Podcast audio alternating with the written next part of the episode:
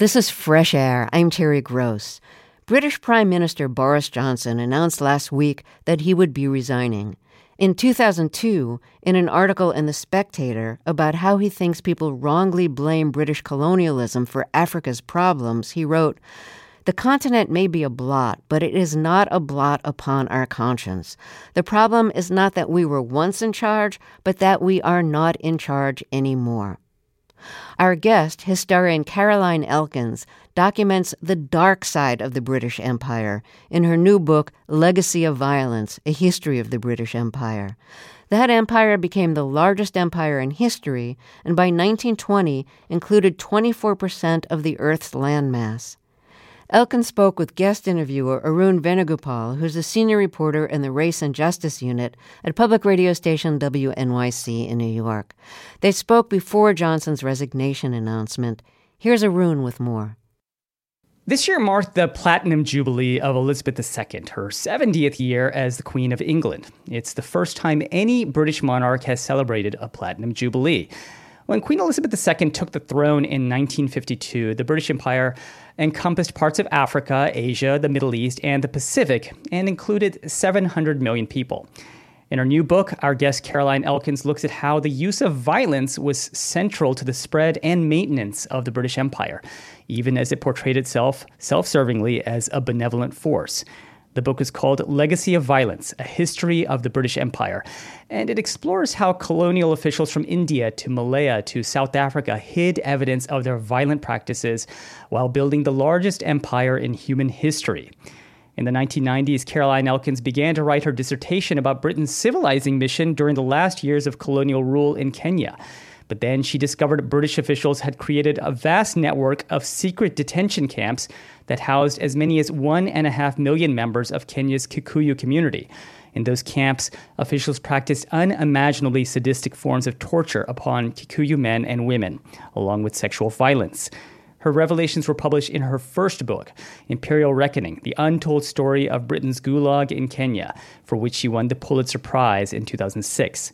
Caroline Elkins is professor of history and of African and African American studies at Harvard University and the founding director of Harvard's Center for African Studies. And she joins us now. Caroline Elkins, welcome to Fresh Air. Thank you so much for having me, Arun. Much of your book deals with the idea of liberal imperialism. What does that mean? Yeah, liberal imperialism is Britain's civilizing mission, right? It's white man's burden. This idea that it was going to bring democracy and rule of law and free market to, you know, 700 million subjects across a quarter of the world's landmass. And you know, all empires are violent, but it takes a particular form in the British Empire because coercion isn't just about establishing and maintaining authority over subject populations. It's actually part of reform, this idea that you have to have local populations feel suffering, to feel pain, to experience forced labor, that these, in fact, bring about a kind of developmentalism, a kind of uh, movement into, if you will, adulthood, and eventually into independence. As Britain begins to expand its empire overseas and confronts distant places with so called backward people, with these strange religions and dependent relationships, the question becomes can these people with different skin colors become like us? And skin color becomes the mark of difference. Uh, let's talk about the moral effect that you referred to earlier. A leading British military theorist, you quote Colonel Charles Callwell, said the enemy must be made to feel a moral superiority throughout. You see, his approach was embraced across the empire, that it helped fuse battlefield strategies with the white man's burden. But what does it mean in practice? You know, in practice, it means untold suffering. It means that gloves are off and that any kind of sort of coercive tactic whether it be the use of detention camps, whether it's torture, whether it's scorched earth policy. Um, the level of violence is extraordinary. And what it means for somebody like Callwell is that you can explain the violence by the fact that it has a moral quality to it. It has a moral, if you will, redemptive effect. Battlefields, soldiers, colonial administrators, missionaries, they many of them believed in the in the sort of you know the, the nature of coercion and the ways in which it was part and parcel of this civilizing mission. British legal experts, you write, wrestled with distinctions between civilized and uncivilized. Some went so far as to create categories of civilized, barbarian, and savage. These categories, I guess, relied on all the Western anthropologists and other academics who were crisscrossing the empire, measuring skull sizes and whatnot of natives, and deciding how civilized a tribe was. Scholarship was quite critical to the imperial project, wasn't it? Yeah, it absolutely was. And I think that the nature by which, if you will, academics, people who were, as you're saying, scholars at the time, were complicit in the colonial project, lending credence, lending sort of scholarly heft. And it's also important to bear in mind that this is an era in the 19th century of the upswing of scientific racism. And what becomes the marker of difference is skin color. Whites are at one end, and the Brits at the top of that of that of that sort of uh, you know p- top of the pile on the on the far end of the other spectrum are are blacks from Africa with all other shades in between and of course the you know Brits and others are capable of racializing subjects such that Afrikaners in South Africa and the Irish um, also become racialized such that they are seen as being you know sort of uh, of a lesser breed if you will than um, Anglo-Saxons in in Britain. One economist, Utsa Patnaik, who received her doctorate from Oxford, estimated that over the course of 200 years, the British siphoned off an amount of around $45 trillion from India. How did they do this? You know, look, it, it, it's it's a rather extraordinary arc, right? When we think about the nature of the East India Company is set up back in the in the early 17th century um, and endures all the way into, you know, it becomes the, the Raj in 1857 and endures until 1947. So you have a very long period of time. And there's all sorts of ways in which this takes place, and some of which is by establishing taxation policies, um, squeezing local peasants. Um, we see the, frankly, the you know some of the diamonds that are sitting in the that are part of the monarchy's crown jewels, um, as you well know, are are are being demanded, you know, to, to have them return. And these are, we're talking massive sums of money. And then, of course, you know, the East India Company and then eventually the Raj is, is a huge, you know, enormous cash cow for the British Empire in a whole range of ways, whether it's from exports, whether certainly during the Second World War, many would argue that the contribution to the war effort in the Second World War by India really tipped the scales for Britain, um, holding back, um, you know, the Japanese coming into in, into the region, and again, costing dearly. Um, and in fact, Britain becomes a borrower from India during wartime. Um, and so it is of no surprise to me that we see that kind of number. And the question, of course, that it raises is, is you know, what accounting has to take place in the in the here and now for that, and, and arguments are made from other parts of the empire in, in a similar fashion. Uh, it's not unusual even these days to um, to hear about, I guess, the benefits of empire upon a place like India. Oh, you know, we gave them the railroads, the the gift of English, when in fact the the the, the British or the rather the Indian economy was something like 25% I think of the world's GDP in in the 18th century and then about 3% when the Brits left it, it's it's enormous disconnect from the reality of what happened right Absolutely, and, and you know we can take that, and once and you know Britain, you know quote unquote loses India in forty seven, Malaya steps in and becomes the cash cow um, in the post war period, and you know I just think that the you know the degree to which we you know understand this period of time and the degree to which um, these colonies are extremely important you know, to, as I said, both the material and the social and, and uh, nationalistic views of empire. And but you know, I think we also have to step back for a moment. If we think about empire as a balance sheet, right? We add it up on both sides, like a ledger, all the good, all the bad. At the end of the day, the conversation doesn't get us very far, in my view. And I think where we need to sort of move ourselves in the direction of is, is to accept, to be frank, as historical fact, that this was a course of empire, that it drained enormous resources, and I think this question about liberal imperialism, the nature of reform and coercion, it makes it very hard to have arguments about violence and exploitation stick if we don't see that we have both coercion and reform as two sides of the same coin. And that's really what I think I'm I'm trying to get at in, in what is a, a rather lengthy um, but, but troubling story that un- unfolds over about 800 pages or so. The US essentially becomes the dominant world power in the 20th century. Did it also practice similar sort of, uh, I guess, a paradox of, you know, upholding freedoms, uh, certain liberties, while at the same time, you know, maintaining in the same way that British Empire had a coercive tactic against non-white populations? Sure. I mean, we can certainly see this. We can take it in turn, right? Both internationally and domestically. Internationally, with our counterinsurgency policies, we quite literally took the book from Britain.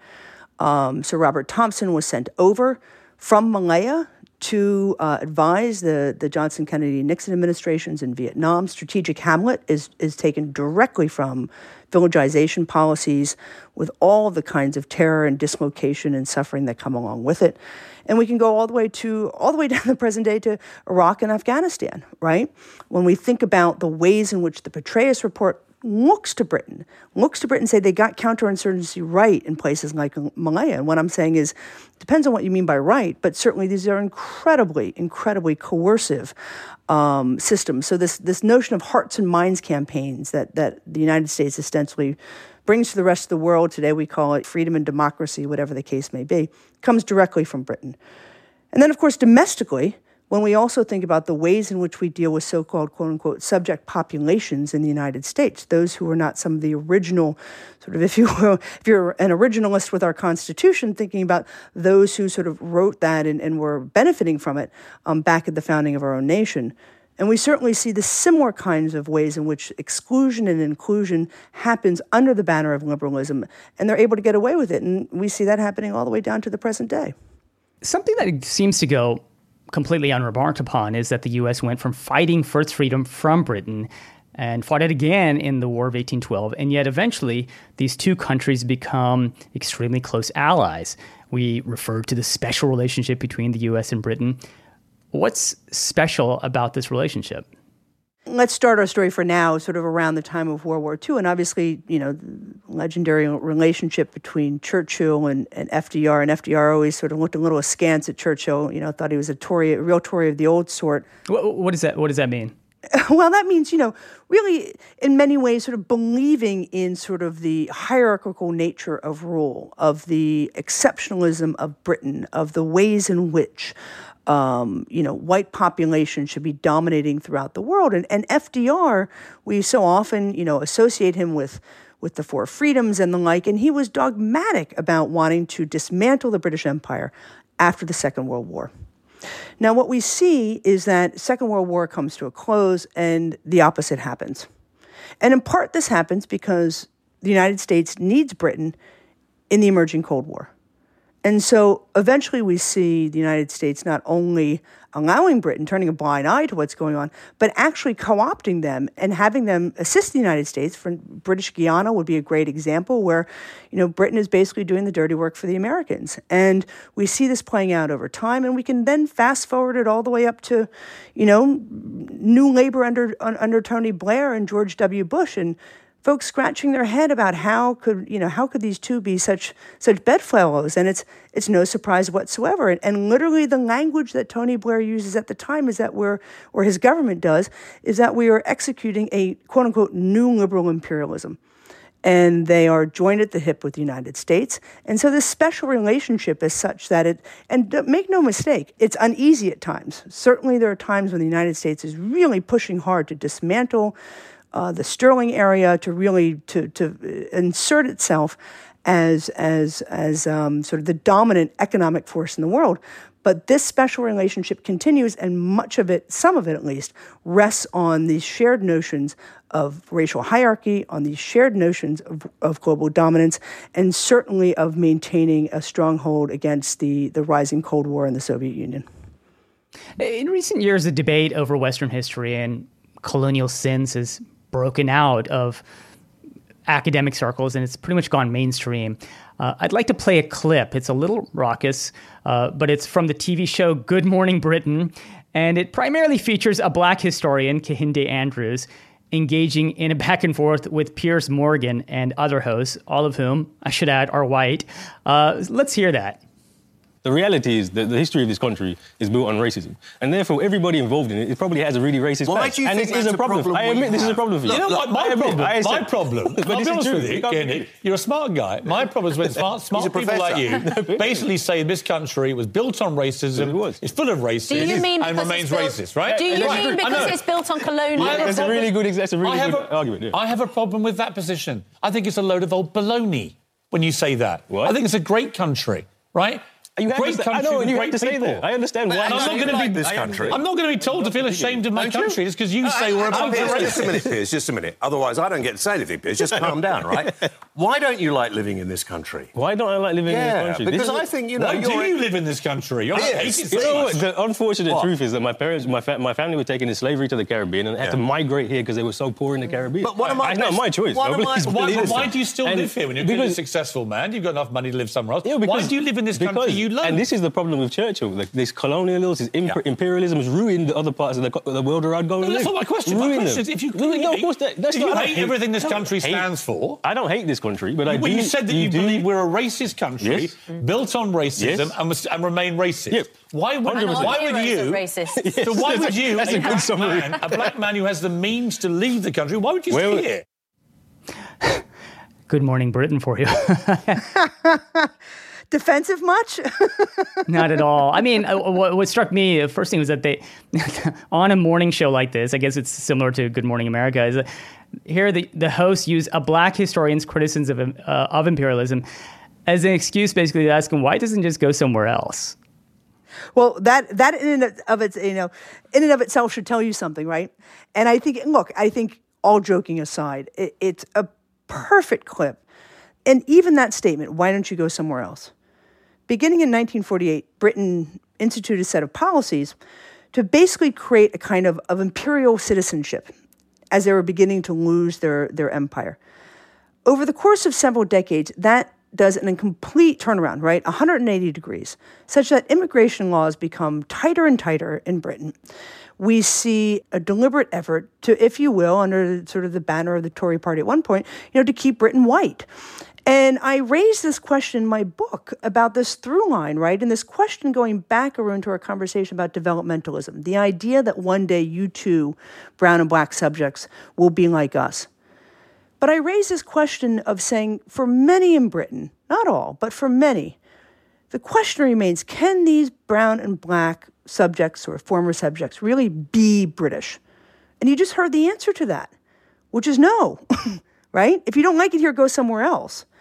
And I think in that sense, it's it's a it's a real, if you will, colonial reckoning. It's a kind of reckoning that we see in Britain.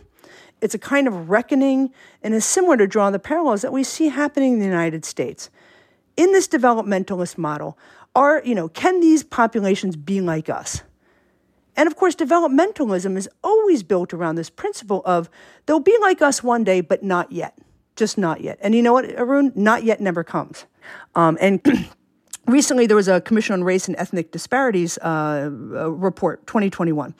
And you know, look, it, it's it's it found in the report that quote unquote there's no systematic or institutional racism. He went on, the report goes on to describe um, empire and the rest, and it talks about how, you know, there's and it says that there's a new story about the Caribbean experiences that that speaks to the slave period of not only being about profit and suffering, but how culturally African people transform themselves and remodel themselves as African to, to, to, to Britain. And I mean, think about what that report says. It's saying that slavery was kind of a good thing because it made them British. and this is happening in 2021. When did Britain become first involved in, in colonizing Kenya? Yeah, I mean, Britain became involved in colonizing East Africa at the end of the 19th century, and it's really in the 20th century that it establishes, it moves from the East African Protectorate and establishes Kenya as being sort of a standalone colony.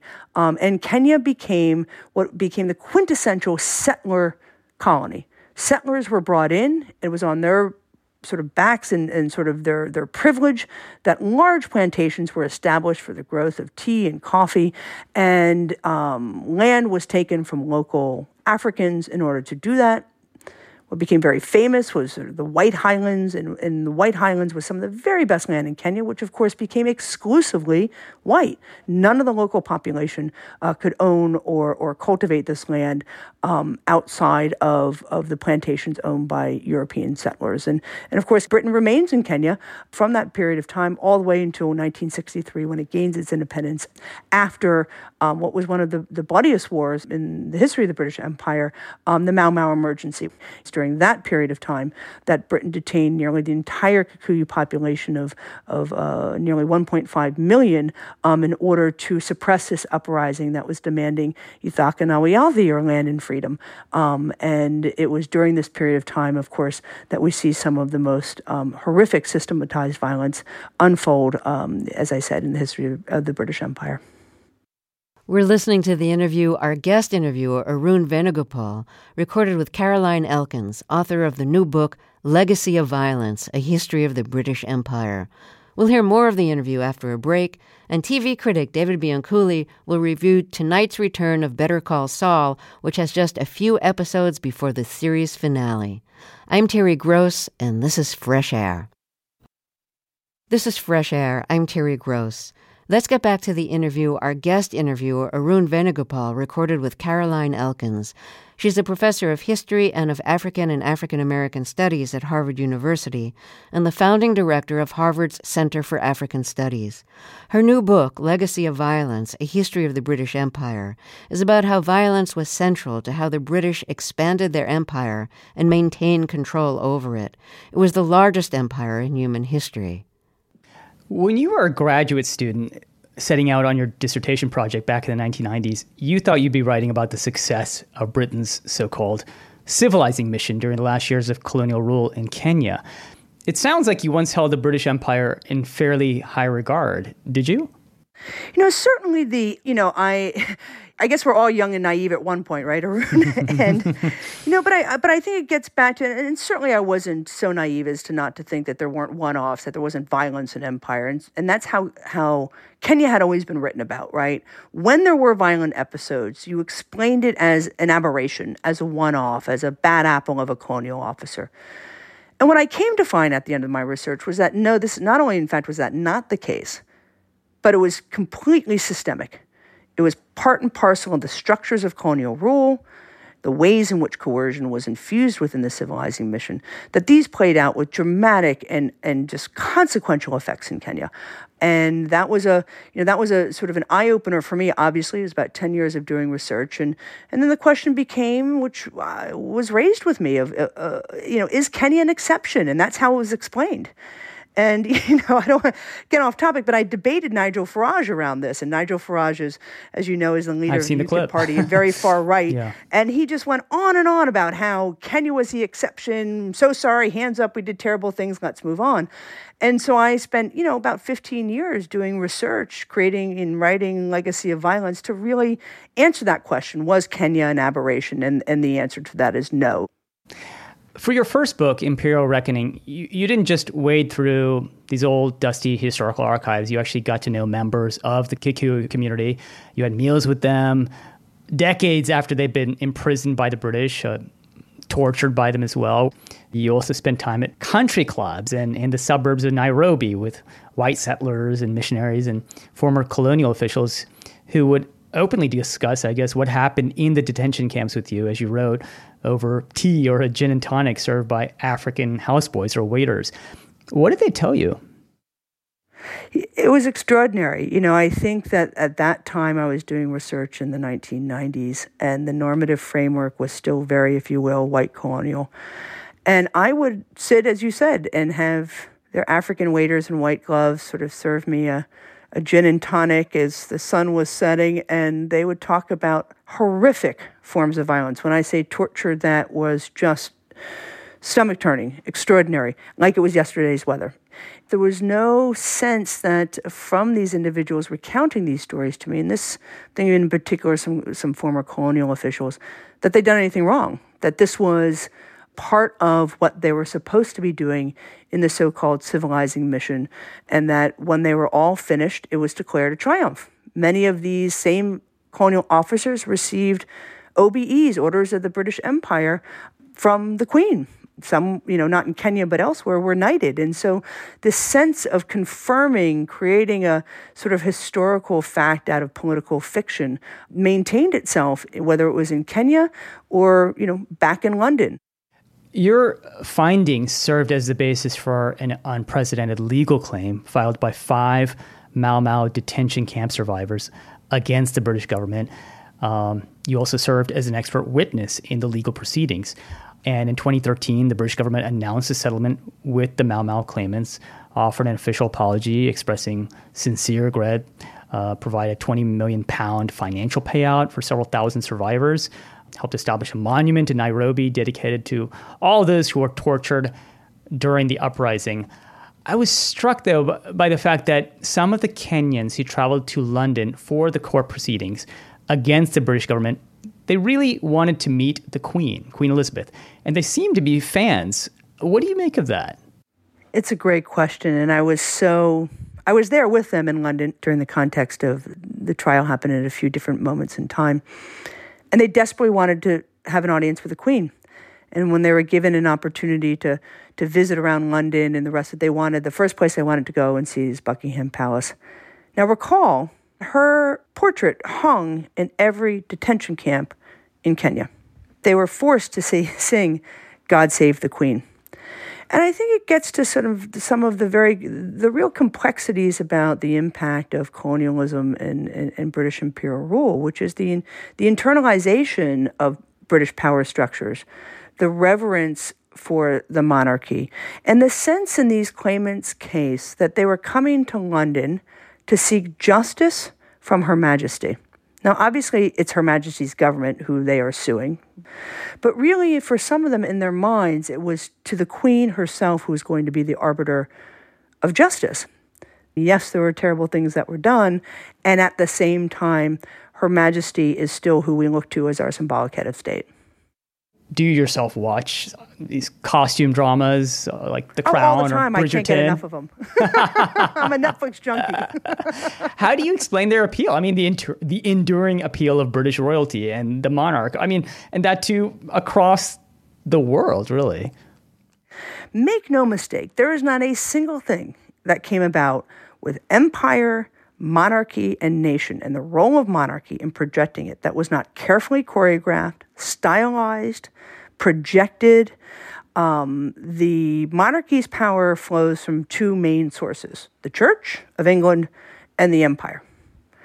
And so I think in that sense, this, this sense of, uh, of an establishment, if you will, an institution that is, that is greater and higher than all of us, and the degree to which we as viewers internalize this, the degree to which, you know, the claimants in that Mau Mau High Court case that you referenced internalized it.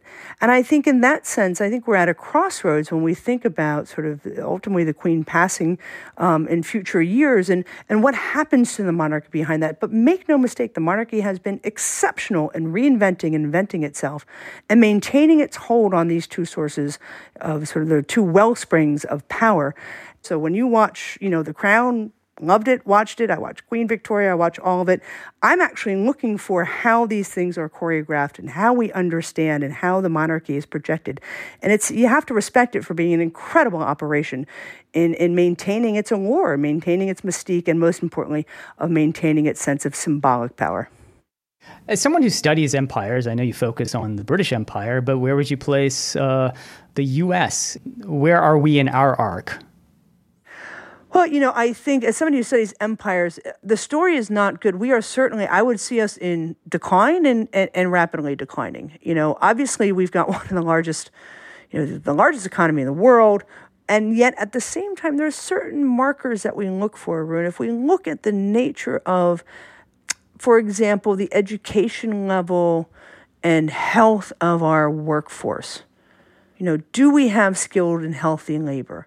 If you look at the nature by which our literacy rates, our math literacy rates, you know, if you look at all these kinds of benchmarks, we are so far behind. We're, we're behind countries in the global south.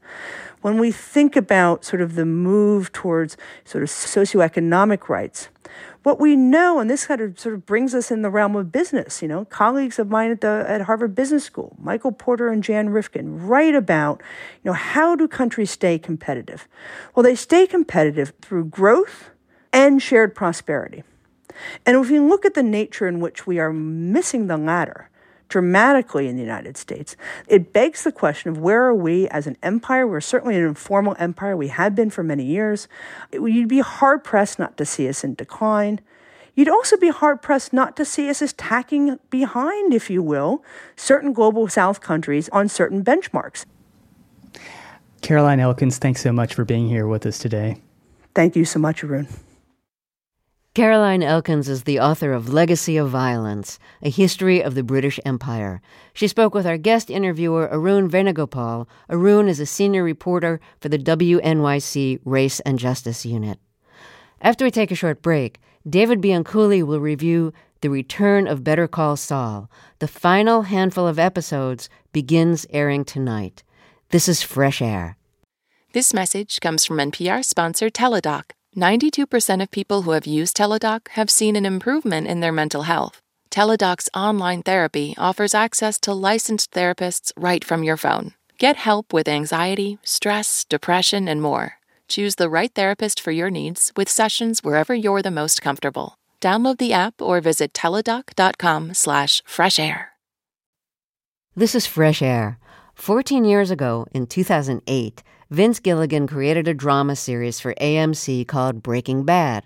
It lasted for five years, and our TV critic David Bianculli ended up calling it his favorite TV drama series of all time. But he says there's another currently running TV series that soon may unseat it. That show, also from AMC, is Better Call Saul, which tonight begins presenting its final handful of episodes before calling it quits. Here's David's review. Better Call Saul premiered in 2015, and tonight begins presenting the final episodes in its sixth and last season. Vince Gilligan is behind Better Call Saul too, along with co creator Peter Gould. They and their creative team have designed Better Call Saul as both a prequel and a sequel to Breaking Bad, following one of that earlier show's colorful supporting characters. Like Breaking Bad, Better Call Saul has been outstanding from the start and depending on how well it sticks its landing in these final episodes, could end up as the best dramatic TV series ever made. And that fascinates me, because Better Call Saul, the series, has been entirely reverse engineered, designed and built from pieces of the earlier show. Now that it's about to end, it's fun to look back at exactly how the character and story of Saul were crafted from the original seeds sown on Breaking Bad. With that previous series, Vince Gilligan knew the journey he wanted his main character to take. Walter White, played brilliantly by Bryan Cranston, would go from meek high school science teacher to murderous meth manufacturing drug lord. But the path to get from that point A to point B was wide open. With Better Call Saul, it's different. Short, intermittent snippets are set in the future after Breaking Bad, but most of the series is an origin story, following the character of shifty lawyer Saul Goodman, whom we first met in season two of Breaking Bad. Saul was and is played by comedian Bob Odenkirk as the type of lawyer who talks loudly and carries a heavy shtick, especially in local TV spots advertising his services. Hi, I'm Saul Goodman. Did you know that you have rights? The Constitution says you do and so do I. I believe that until proven guilty, every man, woman, and child in this country is innocent. And that's why I fight for you, Albuquerque. Better call Saul. Peter Gould wrote the episode of Breaking Bad that introduced Saul Goodman. When it came time to make a series out of Better Call Saul, the writing staff took its inspiration from ideas and lines of dialogue that Gould had intended as throwaways. For example, the series Better Call Saul presented Odenkirk as Jimmy McGill, a low rent lawyer who would take several seasons to adopt the persona of Saul Goodman. But the seeds were there from the start in the first Breaking Bad episode where Odenkirk's Saul meets Cranston's Walter White. Walter is pretending to be someone else, a man named Mayhew, which is when we learn that the name Saul Goodman is an alias as well. Mayhew, is that uh, Irish or English? Uh, Irish. Faith in Begorra, a fellow potato eater.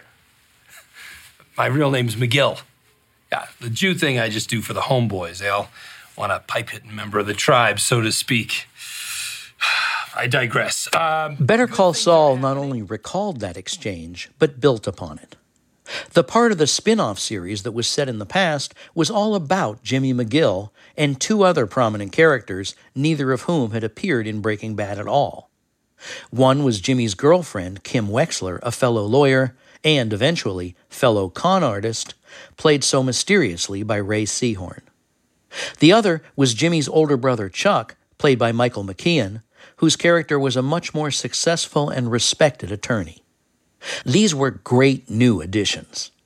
Kim, like Jimmy McGill and Walter White, was a character we got to watch Breaking Bad over a very slow and sad downward spiral. And the sibling rivalry between Jimmy and Chuck was as wonderful to watch as the one between Frasier and his brother Niles on the sitcom Frasier, which was a spin off from another fabulous sitcom, Cheers. Both those brothers, Niles and Chuck, were created for their respective spin offs, and Better Call Saul benefited just as greatly from the addition. But Gilligan and Gould weren't through pulling inspiration from Breaking Bad. The short black and white scenes showing the current fate of Saul Goodman, let's call them the sequel scenes, have Saul adopting yet another name and about to return to Albuquerque after hiding undercover as a Cinnabon manager in Nebraska. That may seem random, but in Saul's last conversation with Walter White on Breaking Bad, Saul rejected Walter's demand to continue working as his lawyer by saying he had other plans. Very specific plans. hey, I'm a civilian. I'm not your lawyer anymore. I'm nobody's lawyer. If the fun's over. From here on out, I'm Mr. Low Profile, just another douchebag with a job and three pairs of dockers. If I'm lucky, a month from now, best case scenario, I'm managing a Cinnabon in Omaha. You're still part of this. Nothing from Breaking Bad, though, is as surprisingly precise as an early indicator of what Better Call Saul would become as another scene from the episode introducing Saul. Walter and his meth producing partner, Aaron Paul as Jesse, are upset that Saul won't do what they've asked him to do. So they dig a grave sized hole in the desert, put on ski masks, and abduct Saul, covering his head with a hood. They tie his hands behind his back, drive him to the desert, drop him to his knees at gunpoint, and remove his hood. And that's when Saul gets scared, but only until he realizes they aren't who he thinks they are. No! No, it wasn't me. It was Ignacio. He's the one. Oh, no. Oh, no, no, no, no. Ay, siempre soy amigo. Siempre, siempre Shut soy up, amigo Bert. del cartel. Shut up! I just speak English. Lalo didn't send you? No, Lalo? Who? Oh, thank God. Oh, Christ. Oh, I thought. What, what can I do for you, gentlemen? Anything, just tell me what, what you need. Once Saul realizes his abductors weren't sent by Lalo Salamanca, he relaxes completely, even though he's still bound and at gunpoint. Whatever this threat is, it's less scary than Lalo. That's the only mention of Lalo in Breaking Bad, but clearly, from Saul's perspective, he's someone really to be feared. That's why it's so astounding that in the most recent episodes of Better Call Saul, the most menacing and deadly character has been none other than that same Lalo, played by Tony Dalton. The most recent episode of Better Call Saul, back in May, had Lalo kill a major character so brutally and shockingly that I still haven't forgotten it. What happens now? I have no idea, and AMC sent out no episodes to preview. We do know that for these final episodes, Carol Burnett appears as a newly introduced character, which is really intriguing. And we know that the fate of Rhea Seehorn's Kim, whatever it is, will be drastic enough to keep her from making even a single appearance on Breaking Bad, and will complete Jimmy's transformation into the totally amoral Saul Goodman. It's how Gilligan, Gould, and Company connect the dots between these new sets of Point A and Point B that will determine just how great a show Better Call Saul ends up being. The devil is in the details, and on this show, so is the brilliance. David Bianculli is a professor of television studies at Rowan University in New Jersey. he reviewed Better Call Saul, which returns tonight on AMC. After we take a short break, jazz critic Kevin Whitehead will review a new album by trombonist Jacob Garchik that Kevin describes as quintessential COVID era jazz. This is Fresh Air. Our jazz critic Kevin Whitehead says a lot of recent jazz reflects the COVID era, a proliferation of solo albums, musicians improvising together over the internet, and big bands recording one musician at a time. Kevin says New York trombonist Jacob Garchik's latest album is the kind of oddball project someone stuck at home with time on their hands would dream up.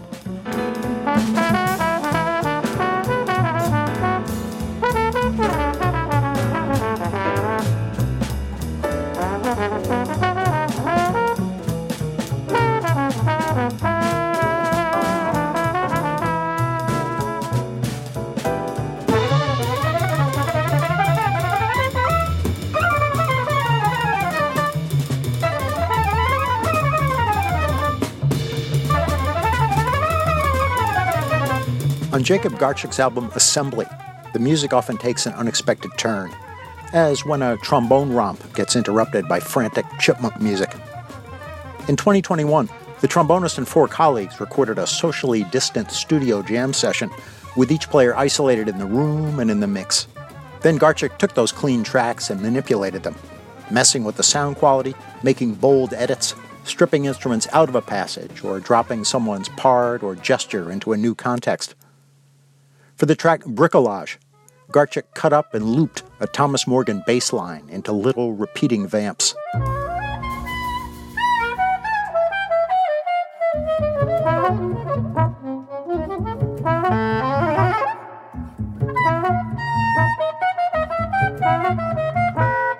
Three months after their jam session, Jacob Garchik brought the players back to the studio to overdub material he'd written in the meantime orchestrating the music after the fact, sometimes with a light touch. Wait for it.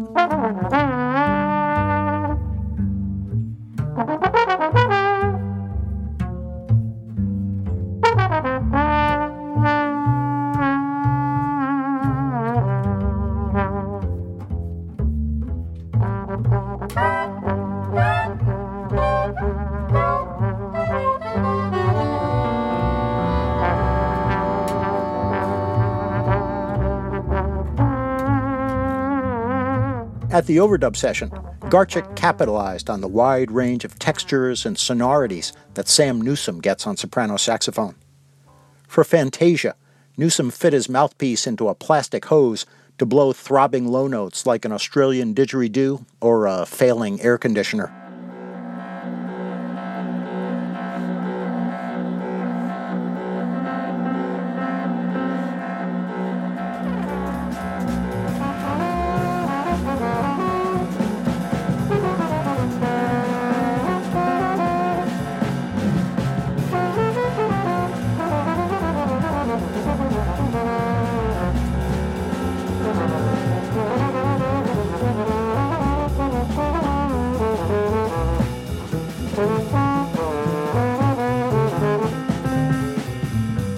Weiss on drums.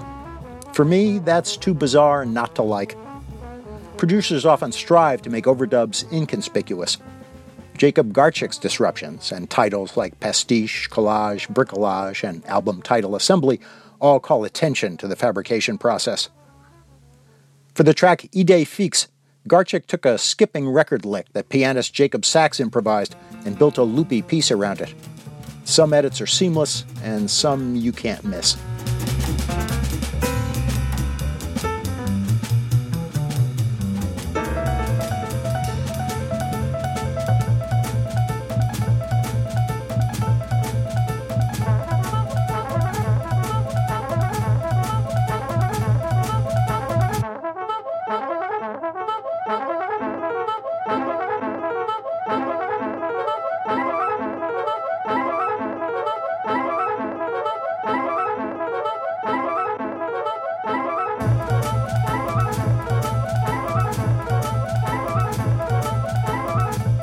Manipulations and interruptions aside, there's a lot of good straight ahead jazz blowing on the album Assembly and some sublime moments. On collage, a layer of horns periodically descends on the improvising, an atmospheric haze recalling jazz arranger Gil Evans.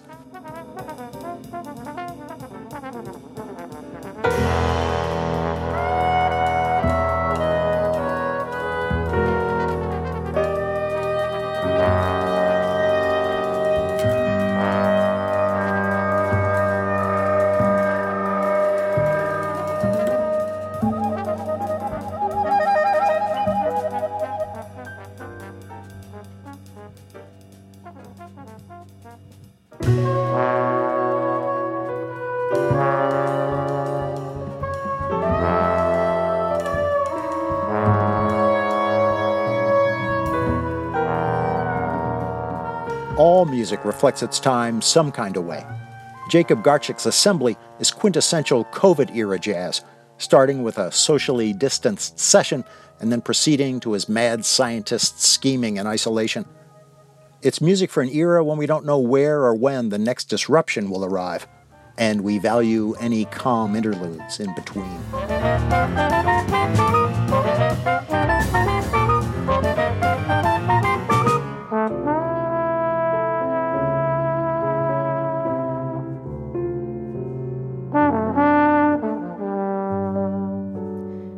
Kevin Whitehead is the author of the book Play the Way You Feel The Essential Guide to Jazz Stories on Film.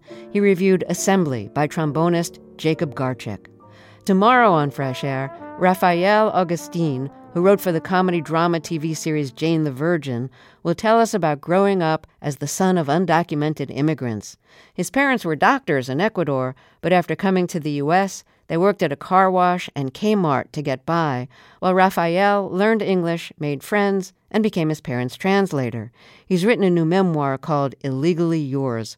I hope you'll join us. Fresh Air's executive producer is Danny Miller. Our technical director and engineer is Audrey Bentham. Our interviews and reviews are produced and edited by Amy Salit, Phyllis Myers, Sam Brigger, Lauren Krenzel, Heidi Saman, Teresa Madden, Anne-Marie Baldonado, Thea Chaloner, Seth Kelly, Susan Yakundi, and Joel Wolfram. Our digital media producer is Molly Seavy-Nesper. Roberta Shorrock directs the show. I'm Terry Gross.